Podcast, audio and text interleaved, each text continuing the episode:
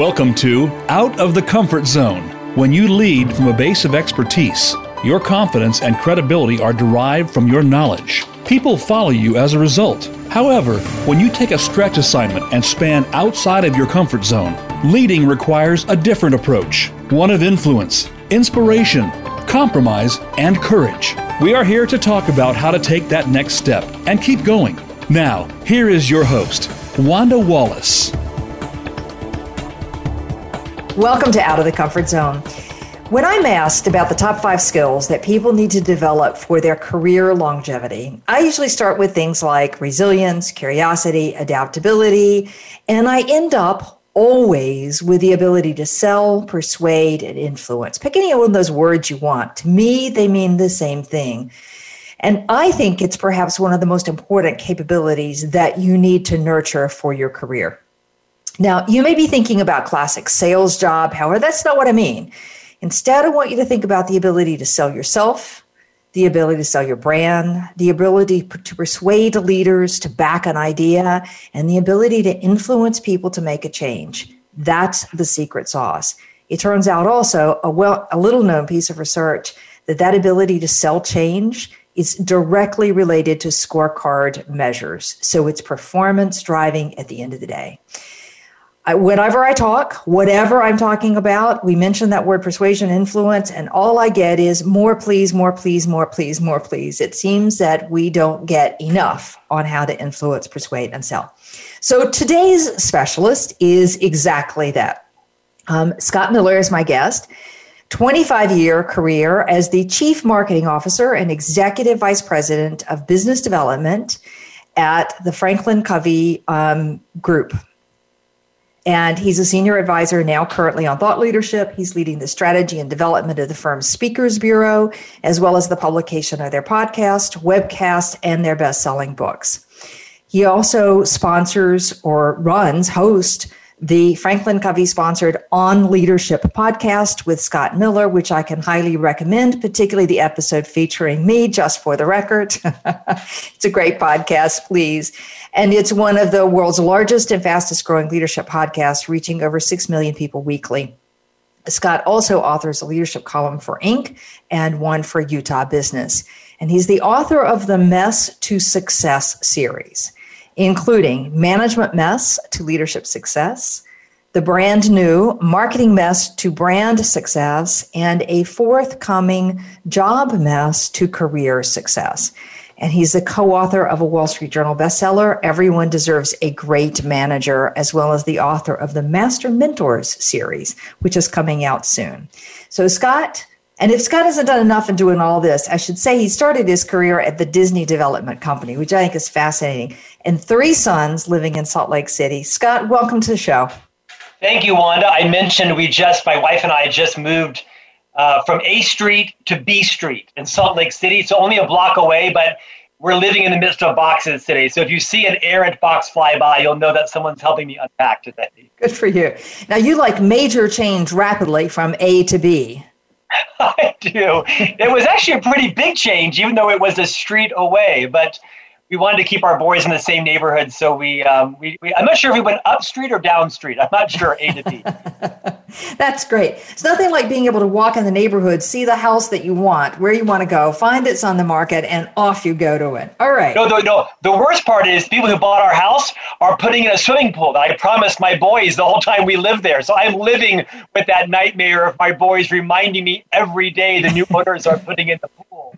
I lied about. okay, let's see. Those boys have gotten selling change really well.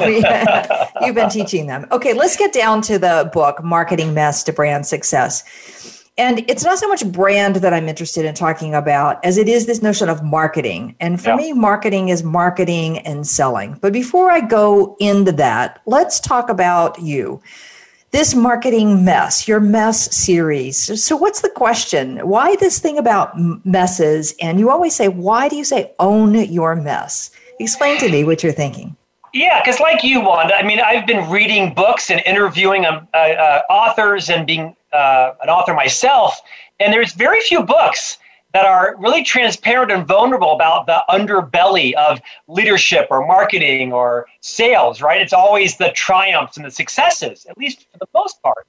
And after, you know, 30 years, 25 of which I've been in a formal leadership role, 10 of which as an officer in a global public company, I realized there was some great value in teaching through your mess. I think philosophically people learn better when they're struggling and growing when they're challenged, when they're failing, even. And I think that as a leader, when you own your mess, you make it safe for others to own theirs. So I decided to spend the last half of my career not just gratuitously confessing my mistakes, but really identifying the the messes that I'd seen others fall into, or in most cases myself, and being vulnerable and humble enough, confident enough, really, to talk about them, teach through them, so that other people can learn from them and either own their mess or circumvent their mess because they learned from mine.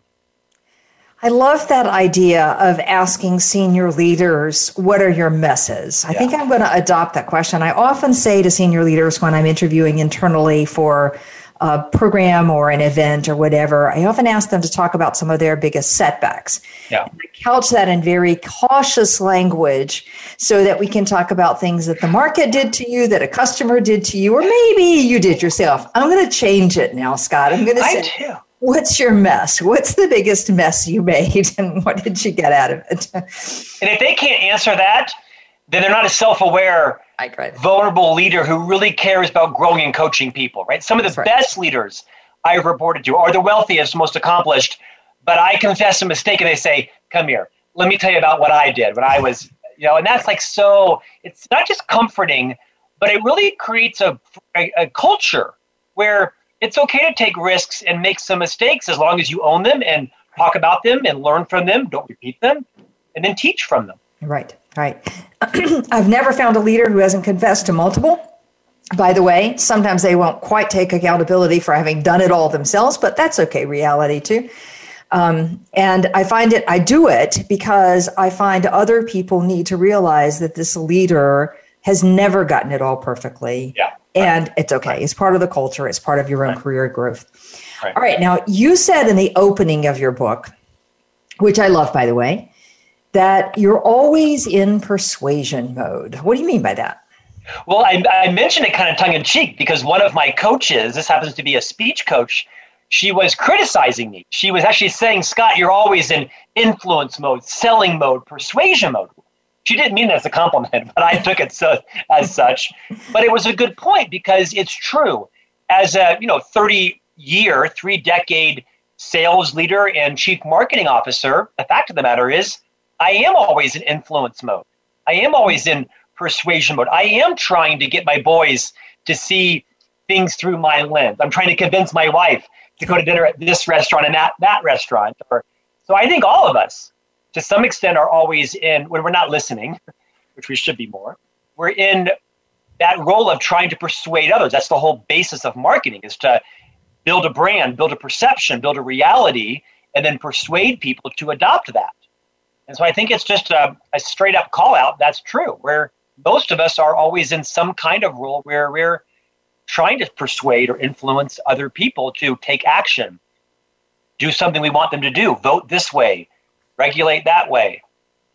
I think it's a, I think it's um it's a call out that's you know sort of good and bad, right? Because when you are in persuasion mode, you're not in learning mode. You aren't in listening mode. You're not in absorption mode. There's a good balance there. But self awareness goes a long way on this one. Yeah. It's interesting um, because I don't believe you can persuade if you don't listen. It's almost like you have to listen in order to know how to persuade. I agree with you in the long term. I think we both know leaders can persuade in many ways in the short term utility power, coercive power, principle centered power. But you're right. If you want to build a sustainable brand, reputation, trust between people. You can't persuade or sell people if you haven't listened to what is their point of view, what is their fear, what is their passion. Really, marketing is about persuading people to hire your product or service to solve the problem that they have, right? As Clayton Christensen would have said, what is the job to be done? So if you've listened intently to what is the client's problem, then perhaps you've earned the trust to persuade them to hire your solution to solve their problem. Otherwise, you're just guessing, right, what their problem is. Right. I love Clayton Christensen's work, and I um, it's such a simple thing. What's the job to be done? But it's it's one we rarely actually stop and completely address, whether it's influencing inside the organization or influencing outside in a market. What are people trying to get done? And understanding that, and then how am I going to help them do that job as opposed to buy the product that I have already? Yeah. Okay, I want to talk for a minute about uh, maybe an unfair topic. Um, in most organizations, there's the sales force and there's the marketing team. Yeah. And a bystander, just thinking logically, would think that those two should be sort of part of the same department. I mean, the sales team uses what the marketing puts out, and marketing, I mean, they should work together. Most of my clients, though, however, they are frequently at odds with each other. Do you have any perspective on this one yeah. that's going to help us? Yeah. Well, you know that question because you've read the book. I have a great passion about it. I think after having been uh, a three decade professional in the leadership development world, the number one, I think, biggest cancer in every organization is gossip. Hmm. I think the number two biggest cancer is the misalignment between sales and marketing is this constant frustration that the board or CEO has that she can't get her sales vice president and her marketing vice president to collaborate and be self aware and to work well together because when they have tension, their teams have tension. The book really probably is going to be well received by sales leaders, maybe even more so than marketing leaders, because as a marketing CMO, I take marketing to task to say, when I was the CMO, and by the way, I was a named executive officer in a public company, right? So I was equivalent to the chief revenue officer. Same pay, same title, same everything. But I consciously, Wanda, um, deferred to that person because I saw marketing as a support role to sales. I share a story in the book around the famous Jazz, Utah Jazz basketball team John Stockton and Karl Malone. There was a famous sort of Stockton to Malone quote. One of John Stockton's jobs, if you will, was to get the ball up to the net so the different talented, taller player, Karl Malone, could, you know, dunk it in. I see marketing as Stockton. I see sales as Malone. And so, to your point, in any organization where you have finger pointing, where you have blaming, where you have backstabbing, this is a cancer marketing and sales, first and foremost, have to be led by leaders who trust and respect each other. And generally speaking, sales has to trust that marketing has some brand, brand equity responsibilities. But mainly, they need to be in sales boat, rowing with them in the same direction. That may be insulting to some marketing people, but I do think that marketing is there to serve sales, not the other way around. All right. Well, I'm going to mush these two together as if they were part of the same package because what I'm interested in learning from you um, is sort of some key insights from your messes and successes around persuasion, influence, selling, using the generic meaning of the word selling, not the specific marketing version of the selling yeah. or the specific sales of the version. So let me start with a couple. And I want to talk about this both first from a business point of view, and then I'm going to turn it and talk about it from an internal point of view, you know, sort of selling myself. And your number one mess or mistake, you say, quote, it's the customer stupid. Okay, now most of us know at the end of the day, yes, of course, it's the customer, but geez, do we forget it all the time? Yeah. So why is this so hard? Well, it's, it's a natural culture of every organization, right? Is that gravitational pull inwards towards your mission, your goals, your profitability. It's, uh, I quote a book, I think Gordon MacKenzie wrote it called Orbiting the Giant Hairball. Yep. Wonderful book, right? In yep. essence, it's the story of how shoebox greeting cards became to being inside of Hallmark, the much more conservative greeting card company, and and uh, shoebox was more avant-garde in that they had to orbit the hairball, which was Hallmark, kind of dip in for resources and dip back out, but not get sucked in. I think marketing is the same way. Is it is your responsibility to be the same voice in the company to talk about what the customer needs, what does the market need, and I think great leaders sometimes get sucked into their own hairball, right? Their mission, mm. their values, their purpose. Well, there is no mission without margin. There's no purpose without customers and clients. So I don't think it's a dramatization to say every leader falls into this trap. We're naturally going to be focusing on our inward problems. And we need to be reminding each other that it's about the customer stupid. And that may sound harsh, but I share a story as you read from the 1992 presidential campaign where Bill Clinton and Al Gore had in their war room with James Carville and Paul Begala the sign, it's the economy stupid, right? That was their value prop against the incumbent President Bush, 41. And so for me, it was just a call to action to recognize you will get sucked into the hairball. And I think above all, it's marketing's responsibility to stay connected to the client's need and to remind people to talk about, to listen, to focus on the customer, and don't get absorbed in the natural gravitational pull to focus on your purpose, your mission, your values. Those are important things. And when those become your focus, clients don't need you. Right. Quite right. frankly, clients don't care about your mission. clients don't care about your values. I mean, they do to a certain extent. They care about, to quote you, how are you solving their problem? Right. Great book, Orbiting the Hair, Giant Hairball. One of my all time favorite books because it's a wonderful metaphor and a great example of where you need the resources, but you don't want to get sucked into the processes. I see so many people inside organizations who, regardless the function, regardless where you are, you get absorbed by the processes. Or recently, believe it or not, one of my clients get absorbed by the hierarchy. Even though in today's world we think that should be flat, it's not. I get absorbed into it. I get stuck into that and I forget what we're here to do. What we're here to do for the organization internally that I'm serving and for the client externally that I'm serving as well. And for our employees, sometimes, even for that matter. Okay, let's take two other changes that are actually related to this one. Um, right now, as we're talking about challenge number 16, never forget you have two buyers. What do you mean? Yeah, so I really want to bring an awareness that you've got your external buyer, your client, but you also have your internal buyer and your internal customer.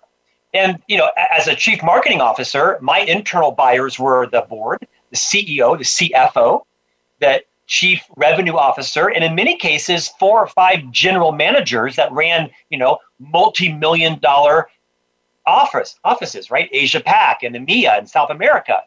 So one of the genius strategies that I share in the book, not genius because I'm genius because it's just a hard-earned lesson, is that don't fatigue, don't confuse your external customer with your internal customer. Both are important but they fatigue at different rates, right? Your internal staff, your salespeople, they may be tired with your message, your tagline, or your campaign long before the marketplace is tired. I also think that it's important to recognize who your stakeholders are, because your stakeholders might be everybody from the CEO to a junior sales or junior finance associate, and all of them have some power. You know, a junior finance associate can sink your campaign if he or she thinks that it's not sound everybody's got an opinion on marketing. Not everybody has an opinion on IT or on Sarbanes Oxley or on, you know, HR compliance, but everybody's got an opinion on marketing. So woe is the marketing leader that doesn't recognize the political clout, the cultural power of factions, of people peacocking. I teach in the, in the, in the book a powerful, I think, negotiation technique, which is I never, in my tenure as CMO, would bring seven vice presidents together in a meeting – and pitch them all a new idea. I mean, that that was guaranteed to go down in flames because they would, like I would say, they would peacock or they would just, you know, like be cats, you know, pawing at me. I always called them individually. And I'd be pacing on my office for hours. The staff would wonder, what was I doing? You know what? I was making nine phone calls to nine separate vice presidents, listening. What is your problem? What is your challenge? Here's some ideas. What do you think? Here's a campaign we're thinking about and then I would let them diffuse, almost like you know the pressure on a tire. Any anxiety they had, let them influence the campaign. So when they did come together live and in person back in the olden days, or now on Zoom, there was no reason to take pleasure in taking marketing down. Now they saw themselves as being stakeholders. Now they were asking clarifying questions. So this is a good chapter about recognizing, of course, you have your external customers, but it's often your internal customers that will build your momentum build confidence, lend you their credibility, or maybe choose to go sink some other project and not yours. Well, it's so easy when you get a group of people together who've only half read at best whatever proposition you're putting it forward. They never understand it in the detail you do. There's no way that they could. They have their own interpretation of what it means or what it might look or where it wouldn't, you know. Uh, and here you are, they can piggyback off of each other, even sometimes unintentionally. So I've always believed that your best influence was always one to one. Because one to one, I can answer that question. I can tailor it to your particular style. I can figure out what your real concern and need is, and you'll be more direct and honest with me. And that's what you're saying here is use your influence sales strategies one to one. So the group coming together is more confirmation. Is that fair? One is so beautifully said. Dr. Covey, of course, the co-founder of the Franklin Covey Company, said many wise things. Of those, he said, with people, fast is slow slow is fast. So it might have taken me, you know, one hour to present to nine people, probably took me nine hours to present to nine separate people. But at the end of the day, they got what they needed and we got what we needed to do also. And like I said earlier, no one is taking you down for sport or just, you know, piggybacking off of somebody else's I smell blood in the water, I'm gonna go attack as well too. Even good people, you know, have sometimes nefarious motives. So I don't think as a marketer you can underestimate the value of that one-to-one connection. Even though sometimes it can be exhausting and feel unnecessary the outcome is always better off and people feel listened to. They feel heard. They feel invested. Dr covey said no involvement no commitment and that's so true to this day. I love that. No involvement no commitment. Wow. Great. Yeah i always say to people you can spend your time talking to everybody one to one to one or you can spend your time trying to make that decision stay nailed down three weeks later. Pick your battle. It's the yes. same amount of time. Well said. At the end of the day. You're a wise sage, Wanda. I talk to a lot of smart people. It helps. All right, let's go to challenge number 20, which is develop personas and the customer journey. Why is this important? You know, I share a riotous story in the book about I was privileged to be a member of a country club in Park City, Utah. I'm still a member. That's kind of our family vacation is our country club. And uh, they hired a branding company to come in to talk about the, the, the brand persona. And so they presented to all of the homeowners like this, this picture of a, of a bicycle with a basket and a baguette in it and a bottle of Bordeaux in like the middle of Burgundy, France. I'm like, what? what is that? I don't know what that is.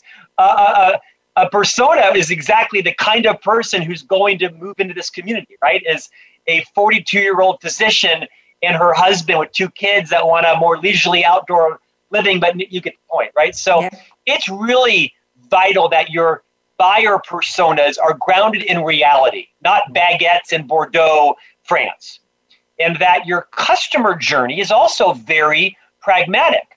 I share another example of how frequently, as the CMO, I would try to create lookalikes, right? So if this type of customer is buying, how can we find more of those with the same problem to maximize our efficiency? So I would ask the client partner, the salesperson, tell me how Pfizer became a client, or tell me how McDonald's, and they would share a very detailed story. They knew exactly.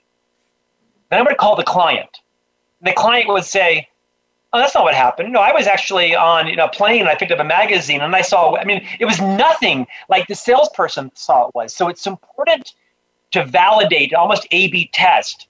How did Pfizer become a client and why? What was the problem they were solving? What was the language they were calling it? And did our language match their language? What was it budgeted? It might have been budgeted as a leadership development solution to solve an engagement problem, but we were calling it productivity. So it's important to make sure that your buyer personas are grounded in reality and that your customer journeys are mapped logically and validated by the client, not just your own internal folklore. All right, so let's take that one particularly in a wild step step aside um, out of the marketing realm and into this notion of selling myself for my idea.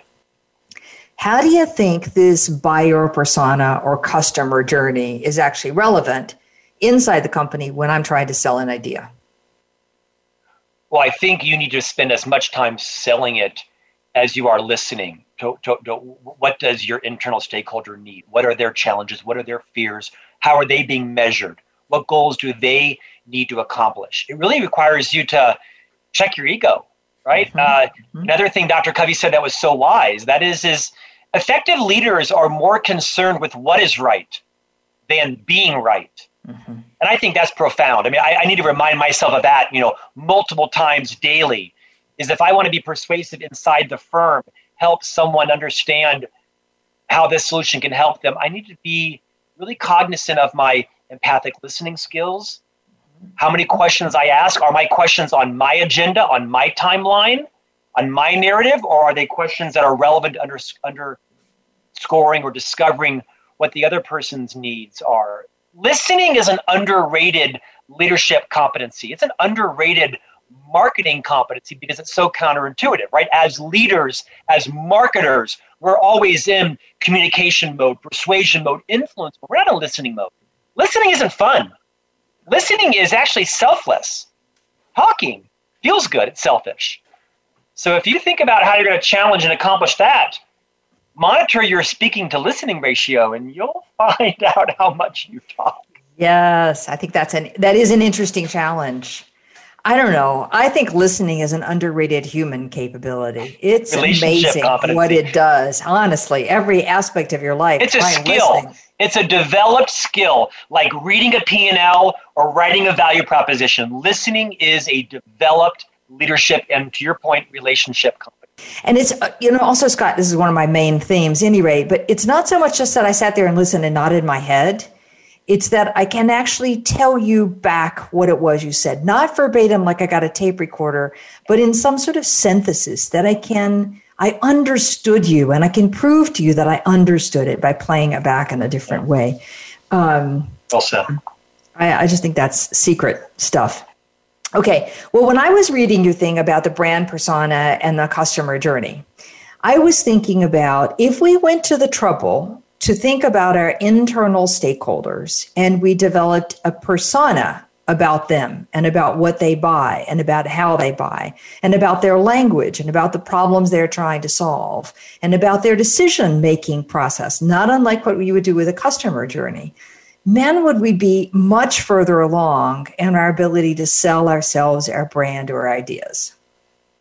I think you're exactly right. You would be asking probing questions appropriately on what does success look like for them, right? What pressures are they under? It, it takes an extraordinary disciplined person, like I said before, to move off your own agenda and to quote you, kind of empathically move on to theirs, not just the nodding of your head, mm-hmm. but an empathic understanding where you could repeat it back to them. You could restate their point, perhaps even more eloquently than they could. You can validate someone without without agreeing with them, yeah. right? You can you can empathically listen to someone without without agreeing with their position. But you bring up a great point here, Wanda, which is that if you really care about making them successful, then you will move off of your prescribed paradigm and mindset and you'll become more nimble. I love this idea that we teach in one of the books that I co-wrote, which is that you know effective leaders are more concerned about getting results with and through other people. That they realize I'm not the gutless wonder, I'm not the genius in the room, I'm not the smartest person in the room. My job is to achieve results with and through other people. And when I understand what has been your journey, what's ahead of you, what are you trying to accomplish, I'm going to build a level of trust and influence that isn't just going to help on this project. That's currency, right? That you carry forward with that person onto the next project as well. They trust that you have their best interest in mind. You paid the price to understand their journey.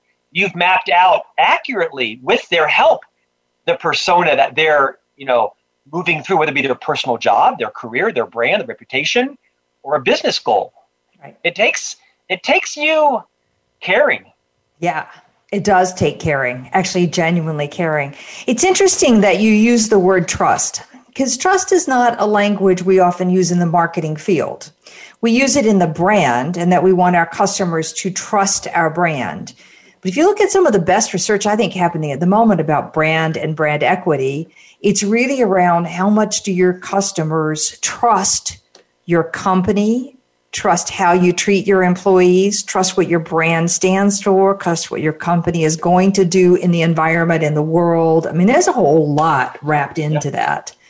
Um, and uh, you know, we we know that in human relationships, but I don't think we think about it enough in terms of the sales cycle, marketing cycle. And I, I think you just nailed the point, right? Is that really is the goal of everything, is it not? It's to establish trust. I, I gave a keynote a year ago, back in the days where we gave live keynotes, and I had a gentleman in the in the audience. When I asked, share some things you've learned today, not learned from me, but I reminded you of you already knew. Mm-hmm. There was a gentleman in the audience. I wish I knew his name, and he raised his hand and he said, "My key takeaway today, very sophisticated um, uh, African American man, probably in his 60s, and he said, I'm going to begin behaving myself into a reputation where others trust me. And I thought that was profound. I'm going to begin behaving myself into a reputation where others trust me. Because you aren't trustworthy unless someone else trusts you, right? Trust is the outcome of behaving in a trustworthy fashion, whether it's you're building a brand, you're creating a product, you're solving a solution, you've offered a promise. And uh, clients know when you're bamboozling them and they know when you are acting in a trustworthy way. And that's a currency that is more valuable than anything else possible. Right. And another one that's as applicable internally as it is externally. Okay, Scott, this seems to me like a perfect place to take a break so uh, there's many more challenges to come 30 of them all. We won't hit all of them. My guest today is scott miller. The book we're talking about is marketing mess to brand success and is part of scott's wonderful series on the mess series. I love that title. What a great one mess to success series um, Scott currently serves as Franklin Covey's senior advisor on thought leadership, leading the strategy and development of the firm's Speakers Bureau, as well as the publication of podcasts, webcasts, and best selling book. And we'll be right back. When we come back, I want to pick up some more about how you can use these tools to sell yourself and your ideas internally. We'll be right back.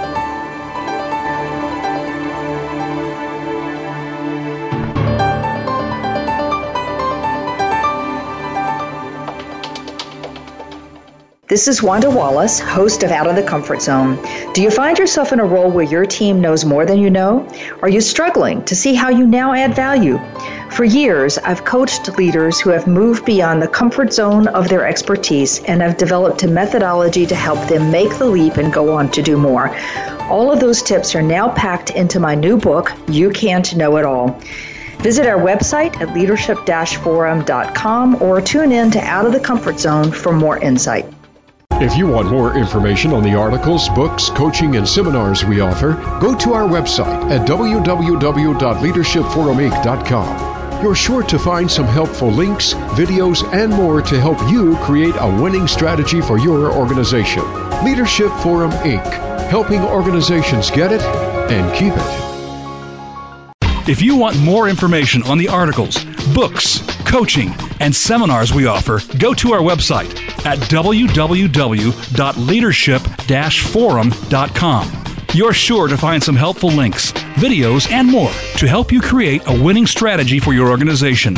Leadership Forum, helping organizations get it and keep it.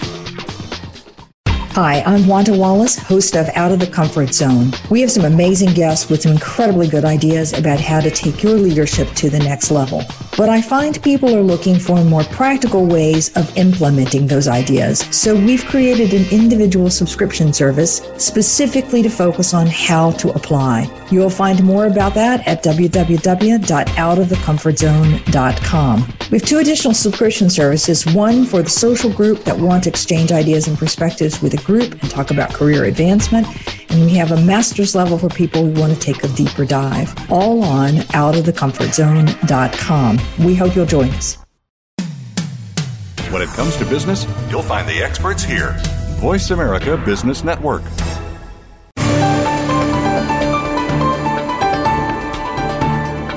You are listening to Out of the Comfort Zone. To reach Dr. Wanda Wallace or her guest, call into the program at 1 866 472 5790. Again, that's 1 866 472 5790. You may also send an email to wanda.wallace at leadership forum.com. Now, back to Out of the Comfort Zone. Welcome back to the show. With me today is Scott Miller, and the book we're talking about is Marketing Mess to Brand Success.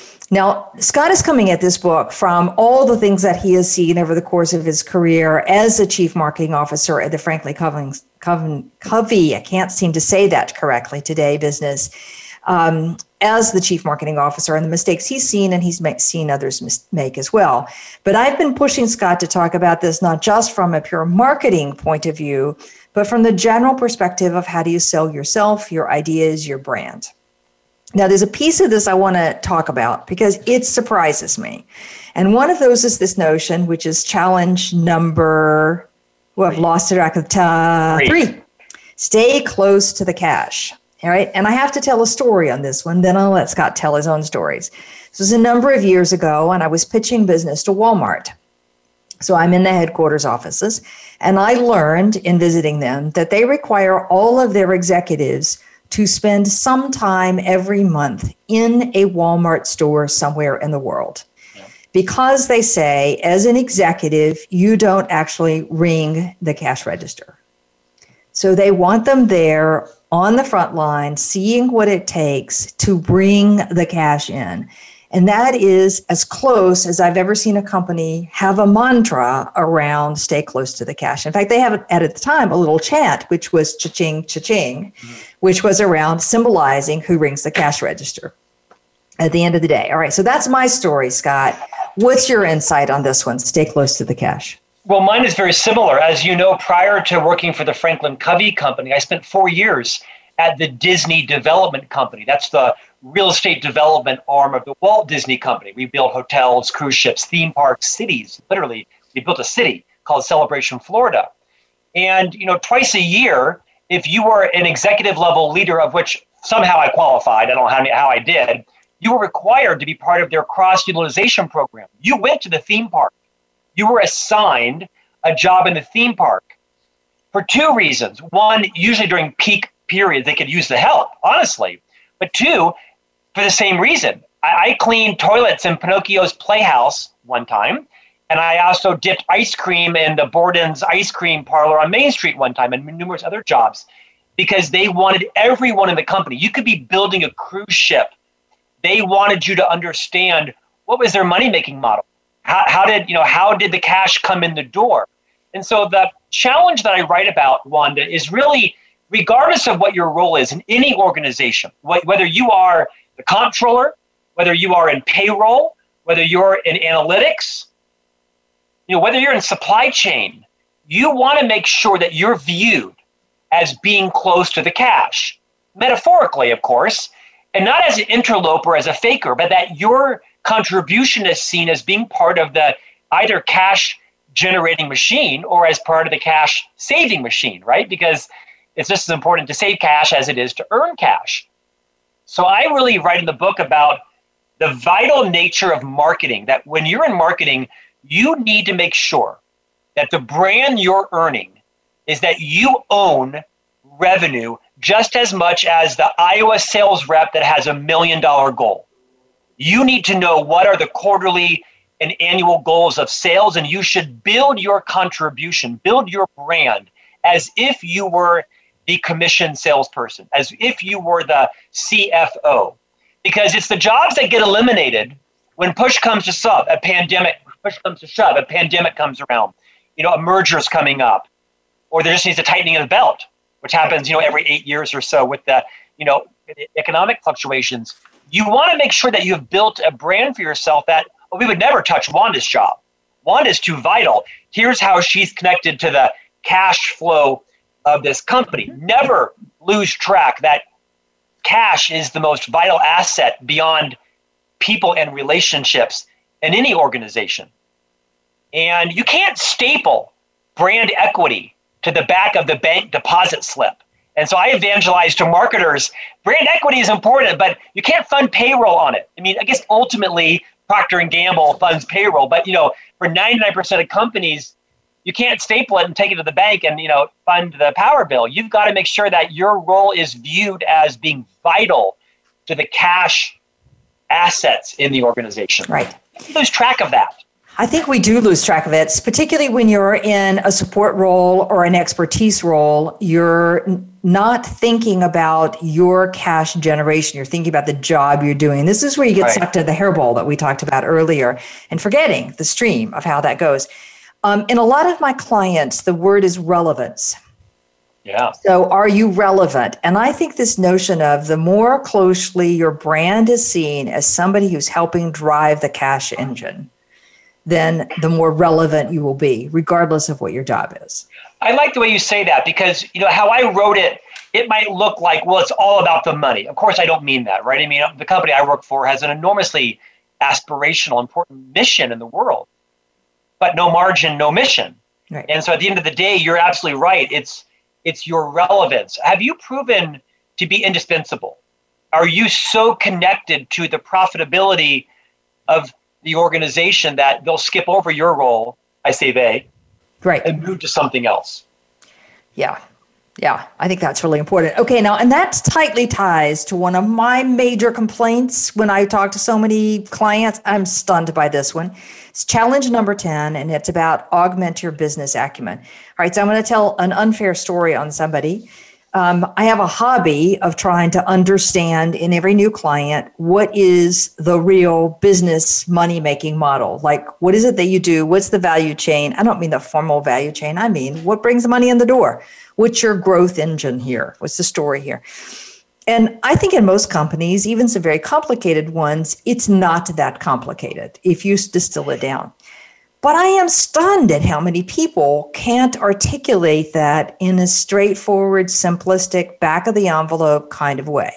And you talk about this need to augment your business acumen. Tell us about that and what we need to be doing. Yeah, well, building on your point, I think you're right. I think that it's the smartest people that undercomplicate everything.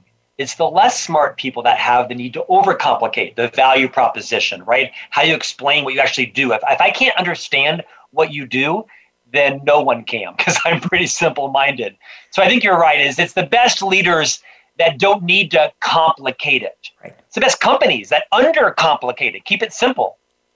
This chapter really is around in marketing, as in human resources, as in IT, as in any organization any part of the company, you need to be intimately acquainted with what is your company's money making model. It's a very famous author we know, of course, named Ram Charan. He wrote many books Leadership Pipeline, Boards That Work, uh, What the CEO Wants You to Know. Ram Charan is that sort of globe trotting American executive and Northwestern former professor, a friend of mine, an advisor to our firm. He wrote a book called What the CEO Wants You to Know.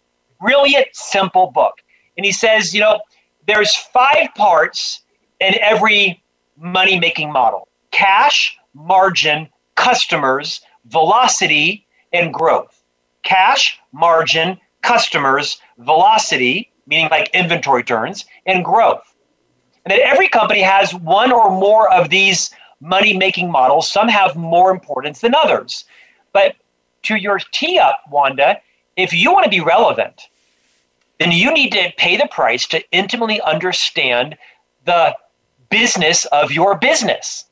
And how do you know the economic drivers of your organization? How are you aligned with and attached with the key economic money makers of your firm? And it starts with your own business acumen, right? Knowing how to read a P&L. And in the book, I kind of share a bit of my mess. I was 31 until I knew how to really read a P&L, right? What was the difference between gross margin and net margin? What was difference between EBITDA and EBIT? And why did they matter? And I had to go over to accounting.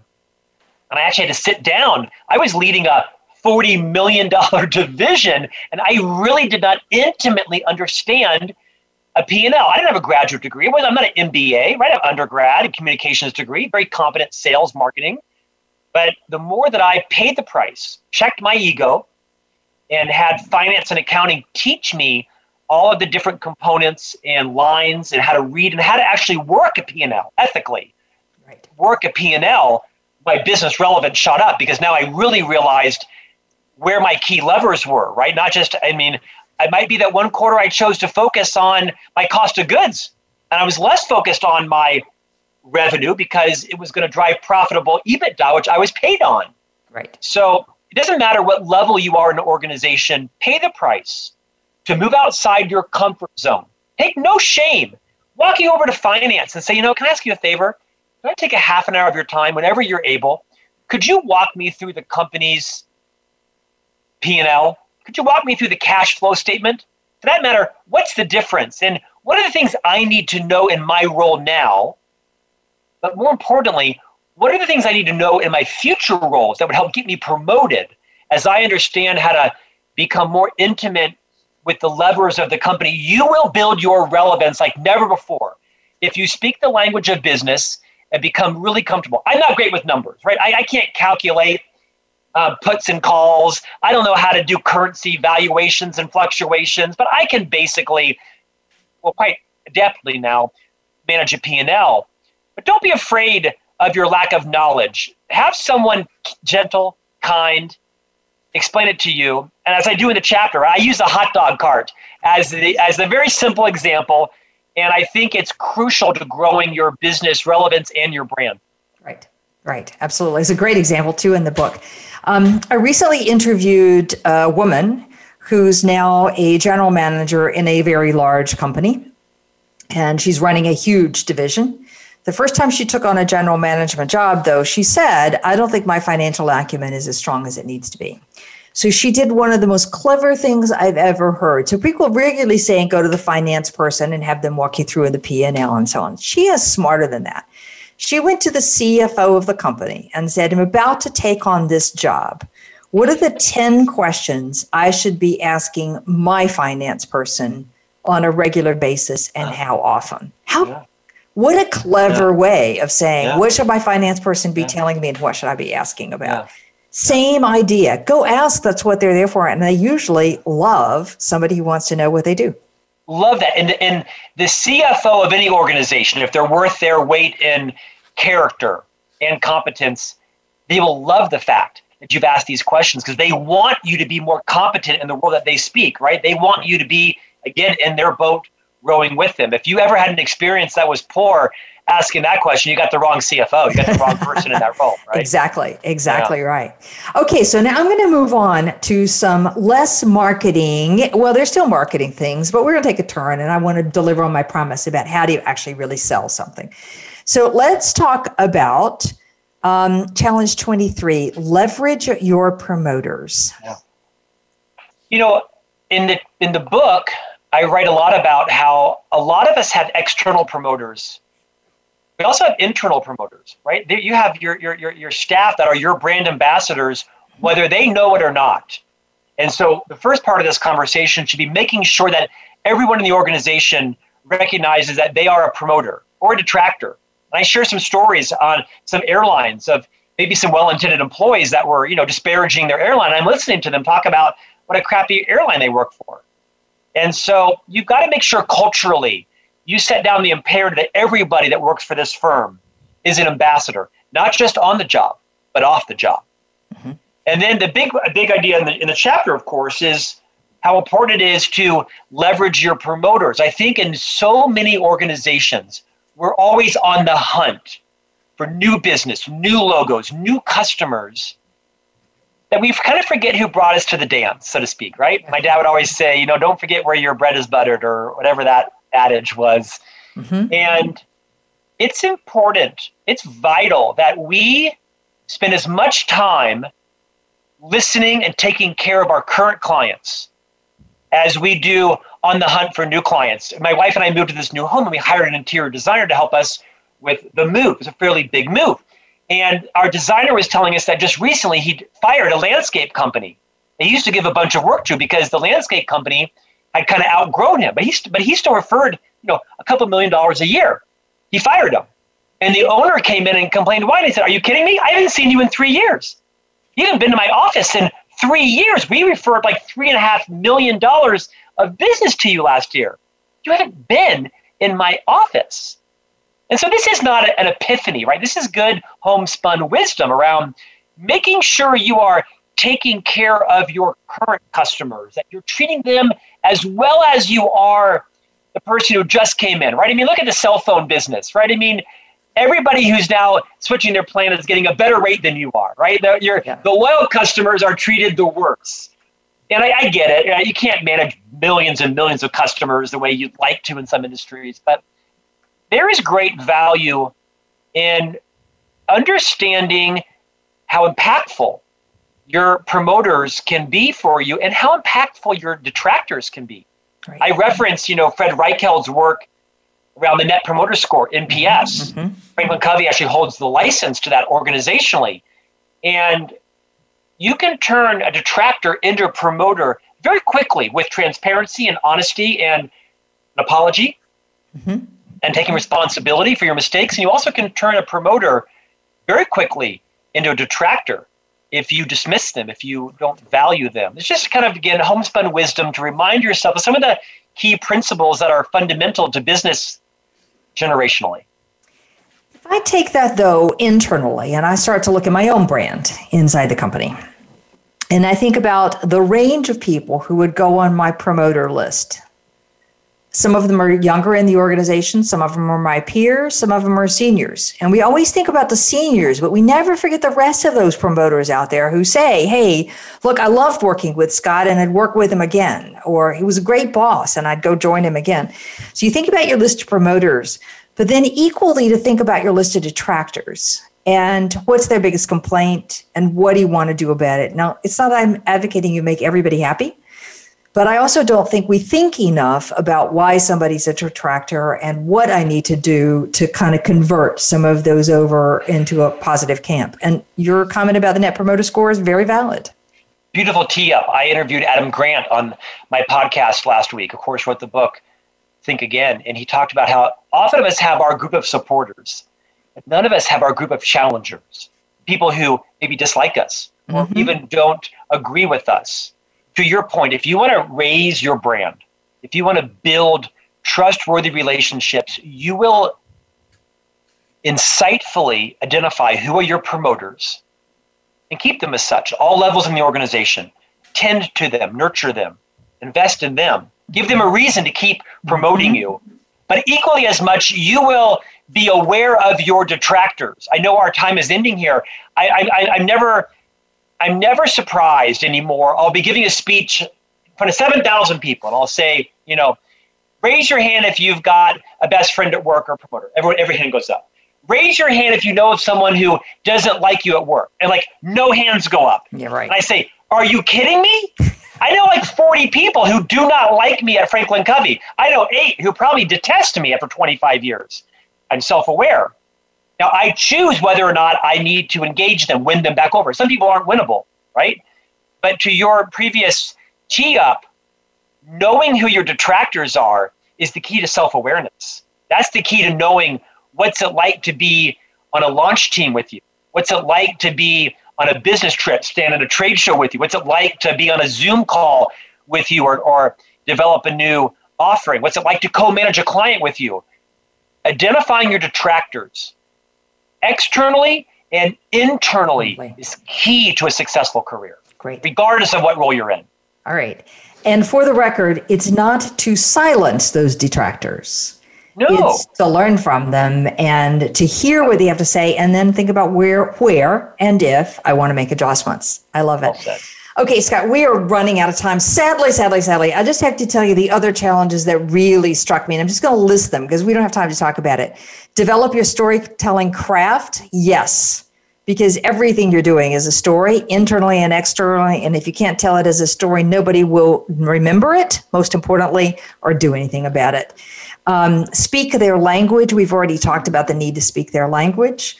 More is not better. Better is better. I love that one. Lots of stuff won't work and bruise hard, heal fast. It's just a sampling of the many kind of messes to successes we get in Scott's latest book.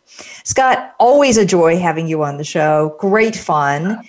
My guest today, Scott Miller, the book that we're talking about, Marketing Mess to Brand Success. It's part of the lovely Franklin Covey sponsored Mess to Success series. And Scott is also host of the Franklin Covey sponsored On Leadership with Scott Miller. It's the world's largest and fastest growing leadership podcast. Fabulous show, highly recommended. Scott, thank you.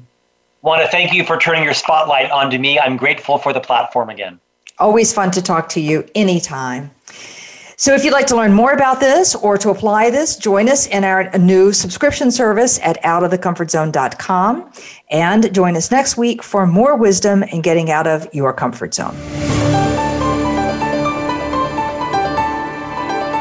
Thank you for joining us today. Tune in for another edition next week with Dr. Wanda Wallace on the Voice America Business Channel. Reach outside your comfort zone this week.